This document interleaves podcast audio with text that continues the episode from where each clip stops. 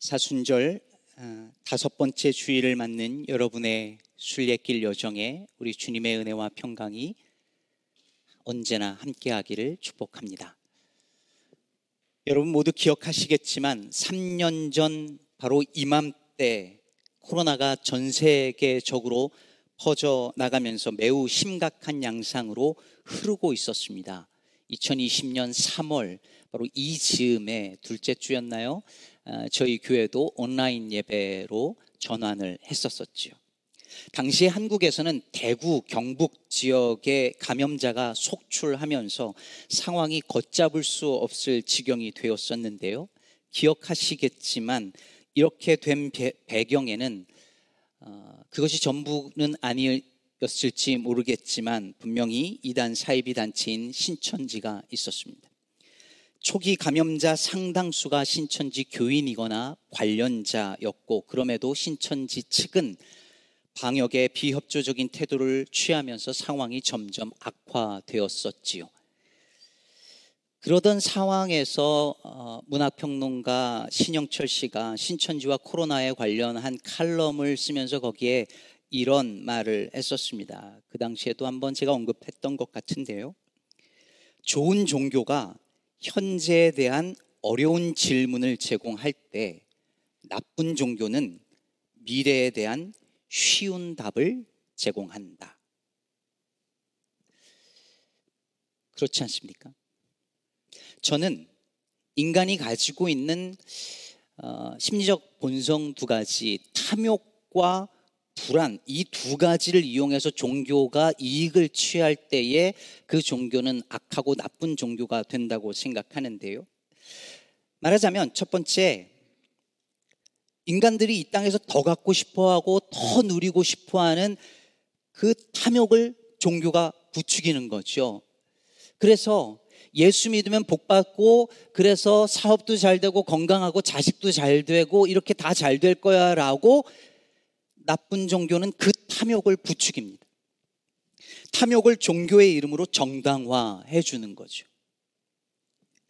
그런가 하면 또 하나는 인간이 미래에 가지고 있는 불안 심리가 있는데 나쁜 종교는 이걸 이용합니다. 이 가르침대로 하지 않으면 심판을 받는다거나 그렇게 겁을 준다거나 지옥에 간다고 아니면 이것만 하면 이것대로 하면 구원받는다라고 하면서 어떤 공식 같은 답을 주는 것이죠. 꼭 이단 사이비 단체만이 아니라 교회가 신자들이 가지고 있는 이 두 가지 심리적 본성 탐욕과 그리고 불안을 부추기거나 정당화하거나 그것을 이용하게 될 때 교회는 저들과 조금도 다를 바 없는 악한 나쁜 종교 단체로 전락하고 맙니다. 사실 기독교 안에서도 이렇게 인간이 가지고 있는 미래에 대한 불안을 이용하는 시도들이 계속 있어 왔는데요. 특히 마태복음 24장과 25장처럼 마지막 때에 대한 그 미래에 대한 어떤 예언의 말씀과 비유를 해석하는 데 있어서 그런 경향이 자주 나타났습니다. 오늘 우리가 읽은 마태복음 25장에 나오는 열처녀 비유도 그 중에 하나이지요. 오늘 말씀 1절에 보니까 그때 천국은 마치 등을 들고 신랑을 맞으러 나간 열 처녀와 같다라고 예수님께서 비유로 말씀하십니다. 당시 유대인들은 음, 유대 풍습에 따라 혼인 잔치를 7일간 이어서 계속했는데요. 특히 시작을 저녁 때 했습니다. 그러니 혼인 잔치가 밤에 이렇게 이어지는 거죠. 이때 신랑은 신부를 어, 친구들과 함께 신부 집에 가서 신부를 데리고 어, 혼인 잔치 집으로 주로 신랑 집이었겠죠. 그곳으로 이동을 하게 되었답니다. 이때 신부의 친구들이 신랑을 기다렸다가 맞이하는 것이죠. 오늘 비유에 나오는 10명의 처녀들의 역할이 바로 그것이었습니다. 그런데 2절을 보니까 그중 다섯은 미련하고 다섯은 슬기로웠답니다. 근데 이 미련하고 슬기 있는 사람의 차이가 뭔고 하니 미련한 3절 보면 미련한 처녀 다섯은 등을 가져가긴 했는데 여분의 기름을 가져가지 않았고 슬기로운 처녀 다섯은 가져갔다는 거예요. 자, 이제 이 10명의 처녀들이 신랑을 기다립니다. 그런데 신랑이 안 오는 거예요. 그래서 기다리다가 잠이 들었죠. 5절에 보니까 신랑이 더디옴으로 다 졸며 잘세 이렇게 말합니다. 그런데 밤중에 갑자기 소리가 들려옵니다. 뭐 이리 오너라 그랬을까요? 우리나라 같으면 함사시오 뭐 이렇게 했겠죠. 그러자 막 다 일어나서 등을 준비하는데 미련한 처녀들은 붙일 기름이 없는 거죠. 이게 어떤 등 같은 거였다고 말하기도 하고 이렇게 횃불처럼 천을 둘러싸고 거기다가 기름을 묻힌 다음에 불을 붙이는 형태였다고도 합니다. 근데 이게 준비를 해 놓지 않으면 밤에 이 기, 불을 붙일 수 없는 거예요. 저에게 이렇게 초가 있는데 저거 다 기름으로 하는 거거든요. 깜빡 잊어버리면 저 초 불이 꺼지기도 하고 언젠가 한번 그런 적도 있었습니다. 그렇게 기름을 준비했어야 되는 건데 못한 거예요. 이 미련한 처녀들은. 그래서 슬기로운 처녀들에게 부탁하지만 거절당하고 그들이 기름을 사러 간 사이에 다 혼인 잔치집으로 들어가고 문이 닫혀 버렸습니다. 오랫동안 이 비유를 읽는 사람들은 여기서 말하는 이 기름이 무엇인지 그것을 알고 싶어 했습니다. 즉 예수님께서 다시 오실 그때에 그 신랑으로 오시는 예수님과 함께 혼인잔치에 들어가기 위한, 즉, 천국잔치에 들어가기 위한 이 기름이 뜻하는 게 뭘까? 이게 궁금했던 거죠. 어떤 이들은 이 기름을 믿음이라고 봅니다. 천국은 믿음으로 들어가는 거니까. 또 어떤 이들은 선한 행실이라고 말합니다. 등은 있는데 기름이 없었다는 말은 믿음은 있는데 선한 행실이 없었다. 이렇게 해석을 하는 거죠. 또 어떤 사람들은 기름을 성령으로 해석합니다. 예수는 믿는데 아직 성령 못 받았어. 이걸 얘기하는 거야. 라고 보기도 합니다. 다 맞는 거일 수도 있습니다. 이 중에 어떤 하나의 답을 정답으로 제시하거나 그것만이 맞다라고 믿으려고 한다면 우리는 미래에 대한 쉬운 답을 가지려는 유혹에 빠지는 것과 같습니다. 실제로 신천지에서는 여기 미련한 처녀들이 기름을 사러 가는데 이만희 교주가 이 기름 장사라고 그래서 나한테 와야 천국 들어가는 기름을 받을 수 있다고 말한답니다. 여러분 사실 이 비유에 있어서 관심은 기름에 있지 않습니다. 만약 기름이 뭔가가 중요했다면 예수님께서 이 비유를 말씀하시고 마지막에 그렇게 말씀하셨겠죠. 그런 즉 기름을 잘 준비해라. 근데 주님은 그렇게 말씀하지 않으셨습니다. 13절에 이렇게 말씀하십니다. 그런 즉 깨어 있으라. 너희는 그날과 그때를 알지 못하느니라. 그런 즉 깨어 있으라. 이게 이 비유의 핵심이자 결론이었습니다. 그렇다면 깨어 있으라는 말의 의미가 무엇일까요? 그에 앞서서 우리가 이 비유를 이해하는 데 있어 꼭 기억해야 할 한 가지 사실이 있습니다. 지금부터 살짝 헷갈릴 수 있으니 잘 들으셨으면 좋겠습니다. 뭐냐면 이 비유를 처음 듣는 제자들과 그리고 독자들은 우리가 현대의 독자들 크리스찬들이 생각하는 것처럼 이 말씀을 예수님의 재림에 관한 말씀으로 듣지 않았을 거라는 겁니다. 이게 정말 어려운 문제인데요. 우리는 이 24장, 25장에 나오는 그리고 오늘 본문 이 열처녀 비유를 당연히 예수님 재림에 관한 말씀이라고 선입견을 가지고 있어요. 이미 pre-understanding이 있어요. 근데 그거를 잠깐만 옆에다가 두고 다시 말씀을 보았으면 좋겠는데요.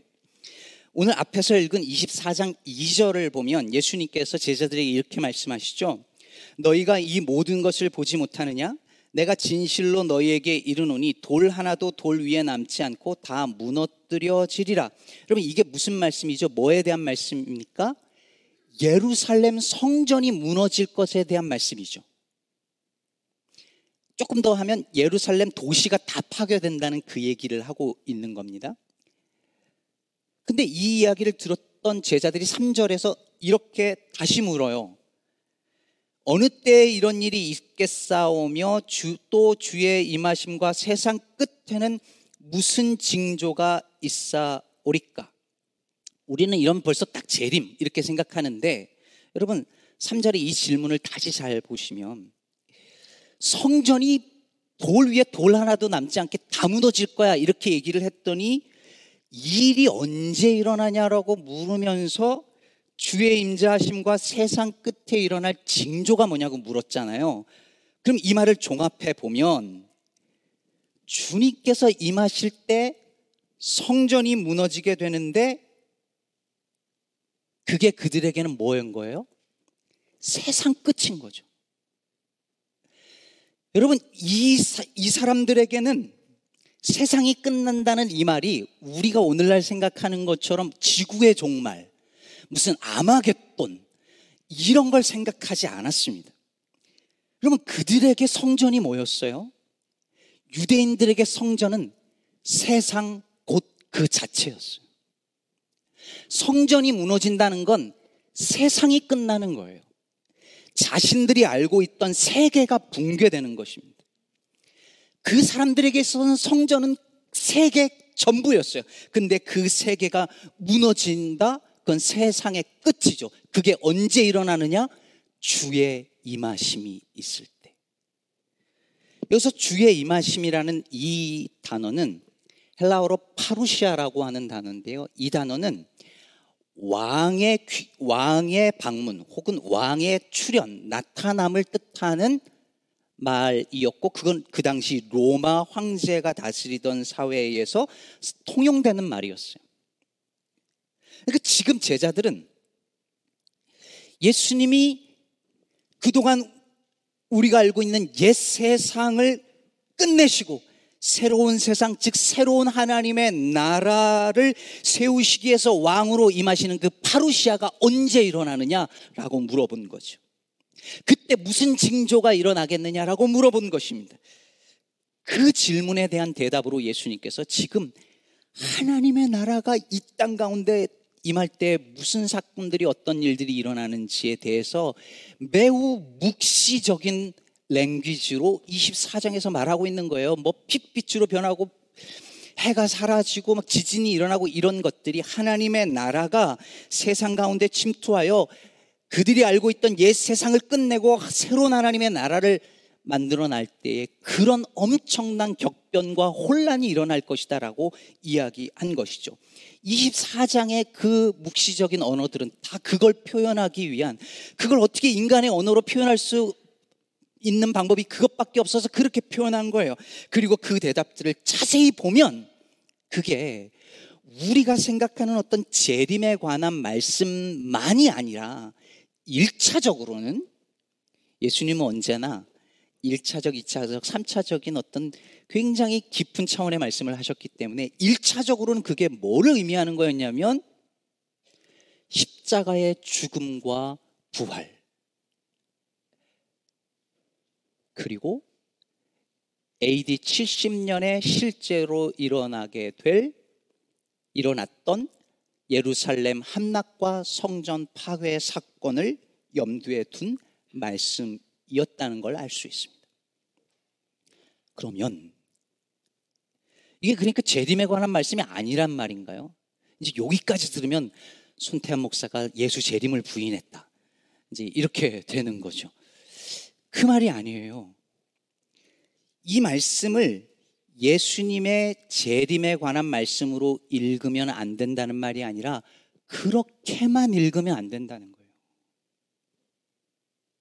이 말씀이 당시에 어떤 맥락에서 어떤 의미로 쓰여졌었는지 이 당시 유대인들과 제자들은 이 말씀을 재림에 관한 말씀으로 듣지 않았다면 그들에겐 그게 어떻게 들렸는지에 대한 예, 이 이야기를 빼버리고 재림으로만 읽으면 이게 잘못된 종말론으로 흘러가는 거예요. 그래서 이 기름이 이게 뭐냐, 이게 누구를 말하는 거냐, 어떤 걸 말하는 거냐, 이것만 따지게 되는 것이죠. 이런 잘못된 예에 빠질 수 있는 것이 바로 열처녀 비유에 대한 잘못된 해석들일 것입니다. 여러분, 오늘 예수님께서 이 비유의 결론으로 깨어 있으라라고 하세요. 이게 무슨 뜻일까요? 저는 제가 뉴저지에서 담임 목회를 시작하고 나서 첫 번째 했던 새벽 예배 그 첫날을 잊을 수가 없습니다. 못 일어났거든요. 담임 목회를 시작하고 처음 하는 새벽, 특별 새벽 예배 주간의 첫날이었어요. 근데 못, 못 일어났어요. 시간이 몇십 분이 지나서 장로님이 전화를 하셨습니다. 전화를 받고 보니 벌써 시간을 흘러갔죠. 집에서 한 20분 거리인데 막, 막 대충 하고 막 고속도로로 과속을 해서 딱 도착을 하니 첫 새벽 예배라고 왜 이렇게 또 많이 오셨어? 교인들이 다 왔어요. 그리고 절 기다리고 있는 거예요. 얼마나 민망한지 그날부터 잠이 안 오는 거예요. 알람을 3개, 4개를 맞춰 놓고도 잠을 잘 수가 없는 거예요. 자는 둥, 마는 둥, 밤새 거의 깨어 있었습니다. 여러분, 예수님이 지금 이런 걸 원하는 걸까요? 아무리 피곤하고 힘들어도 절대 잠들면 안 되고 깨어 있으라는 걸까요? 언제 삶의 마지막이 찾아올지 모르니까 항상 깨어서 그 죽을 날만 생각하면서 매일 그렇게 살라는 말일까요? 언제 이 세상에 종말이 올지 모르니까 매일 그날만 생각하면서 방심하지 말고 긴장하고 깨어 있으라는 그런 말일까요?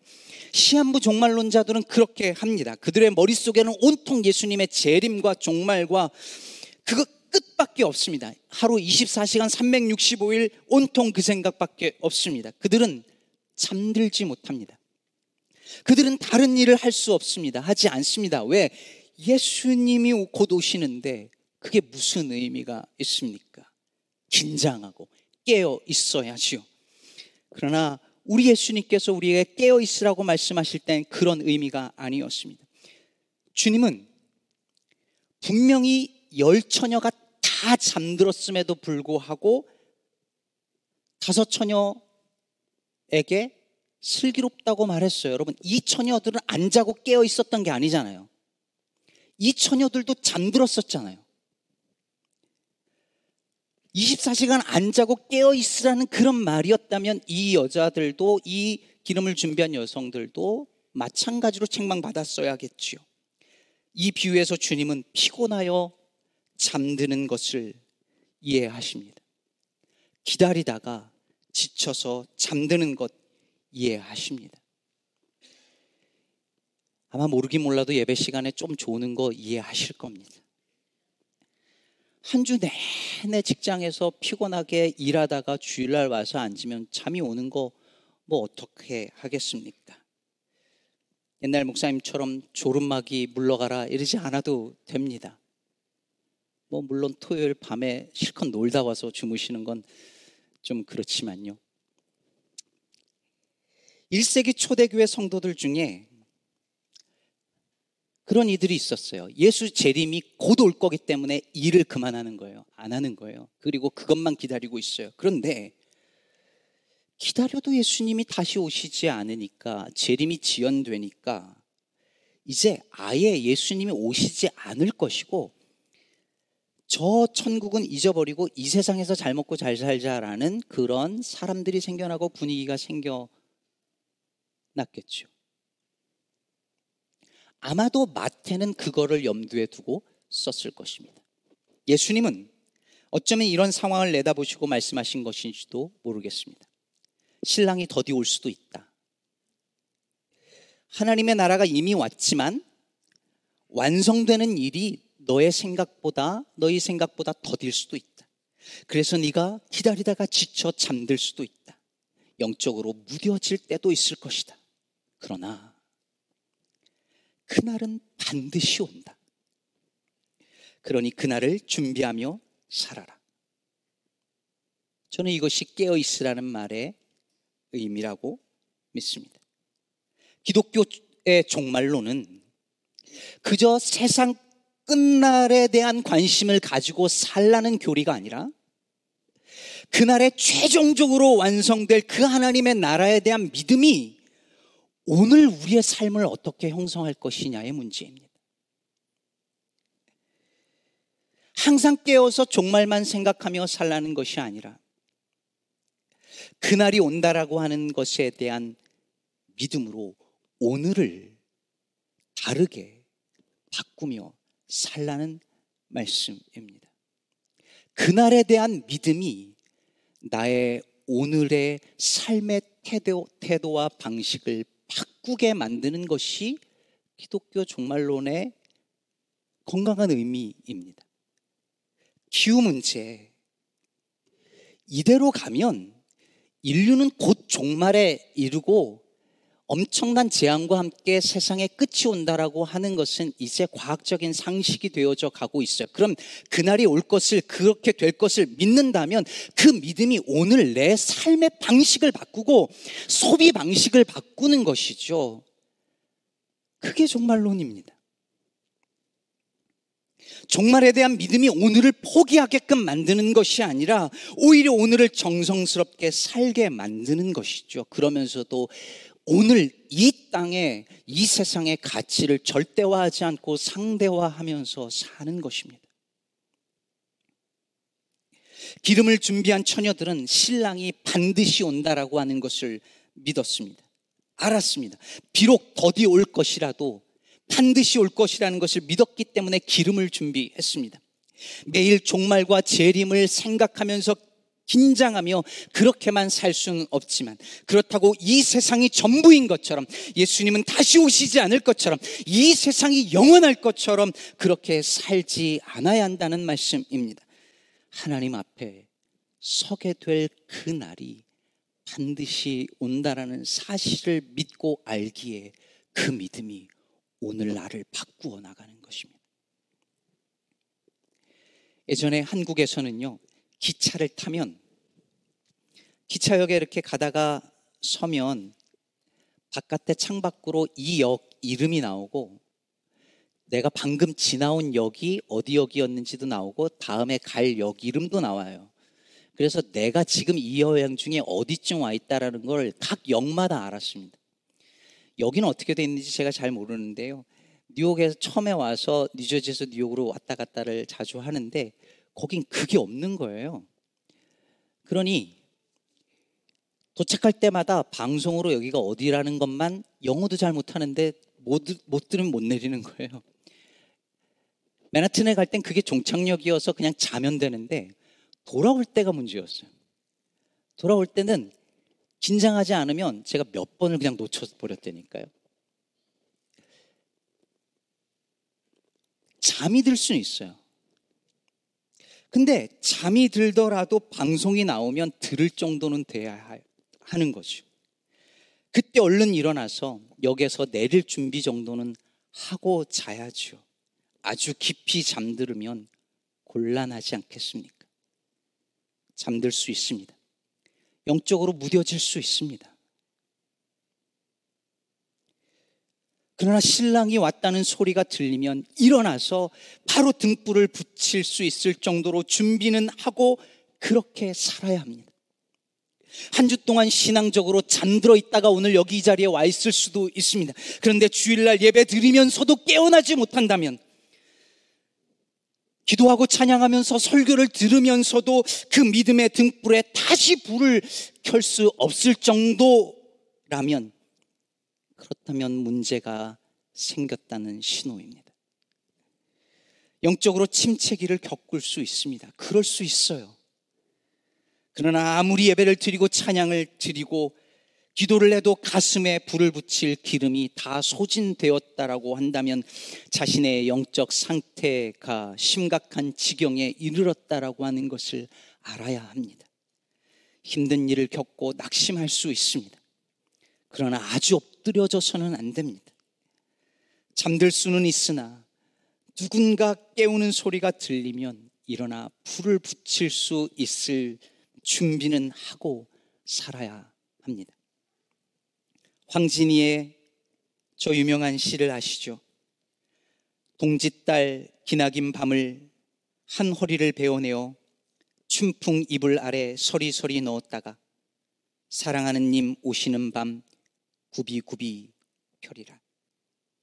서경덕을 사랑했던 황진이는 1년 중 밤이 가장 긴 동짓달의 밤을 잘라놓고 그리고 님과 함께 보내게 될 그 봄밤에 이어 붙여 지내겠다고 노래합니다.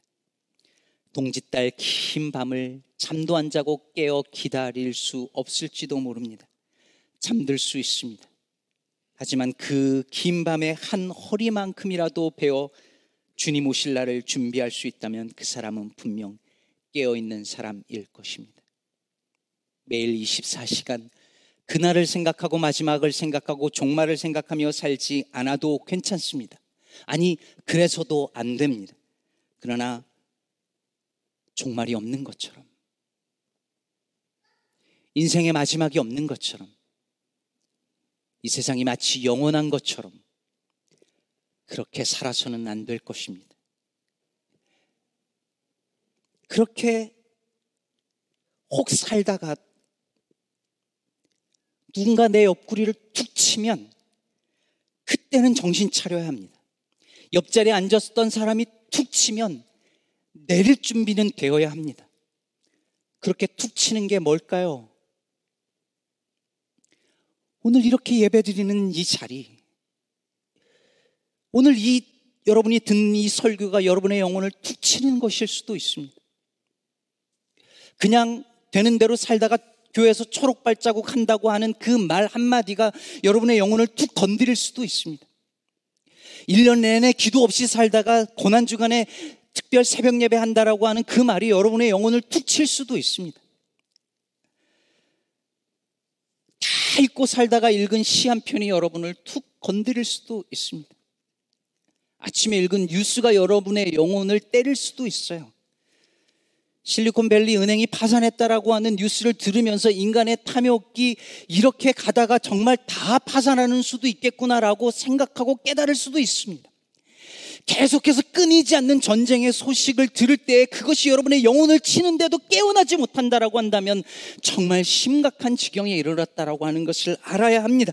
그렇게 누군가가 아니 무엇인가가 우리를 툭 건드릴 때에 아, 내가 예수 믿는 사람이었지. 이렇게 살면 안 되는 것이었지.